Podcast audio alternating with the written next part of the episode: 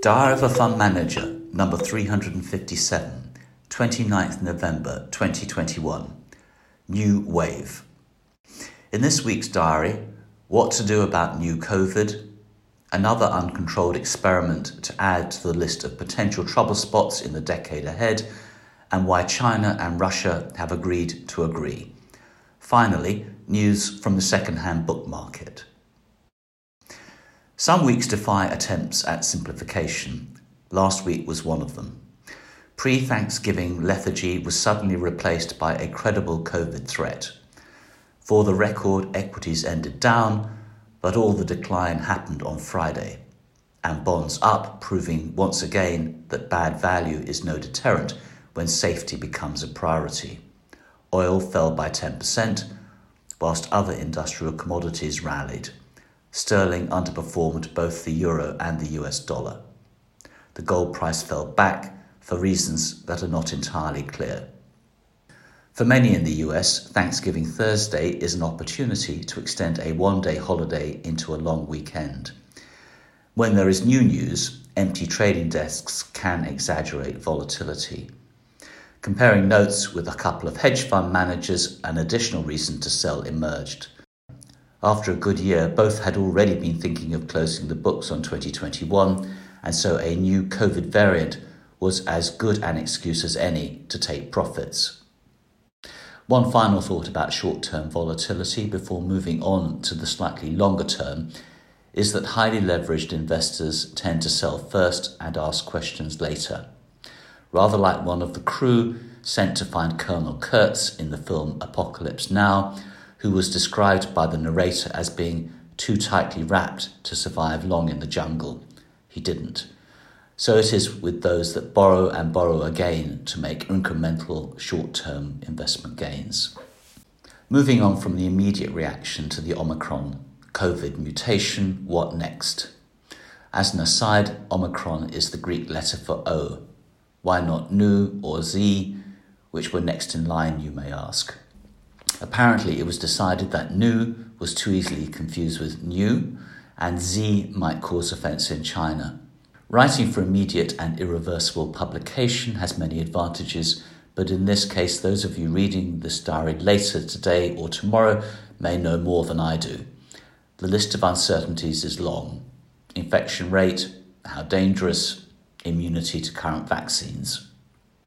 Only time and research will provide the answers. What is, however, clear is that our reaction time to this new health challenge has been shortened by past experiences. Even sentimental politicians intent on providing voters with a happy Christmas can't see the upside of stubborn denial. No one is assuming that the Omicron variant can be kept out, however strong border controls are. It has already arrived in Europe and it must be only a matter of time before it crosses the Atlantic. If previous waves tell us anything, it is that markets tend to look forward as soon as the worst is known. Investment strategists are already reducing growth forecasts for next year, which is bad news, and moderating assumptions about the need for higher interest rates, good news. The latter is likely to be the dominant factor when it comes to making a positive case for 2022. For now, the only sensible course of action for long term investors is to adapt to the present rather than to try to forecast the future. I repeat myself, I know. Last week's diary contained comments about the unintended consequences of various uncontrolled experiments running in parallel at the moment. A reader pointed out that he would add one more combining massive central bank buying of listed assets with passive investment funds, index trackers, that have become increasingly dominant in the last decade.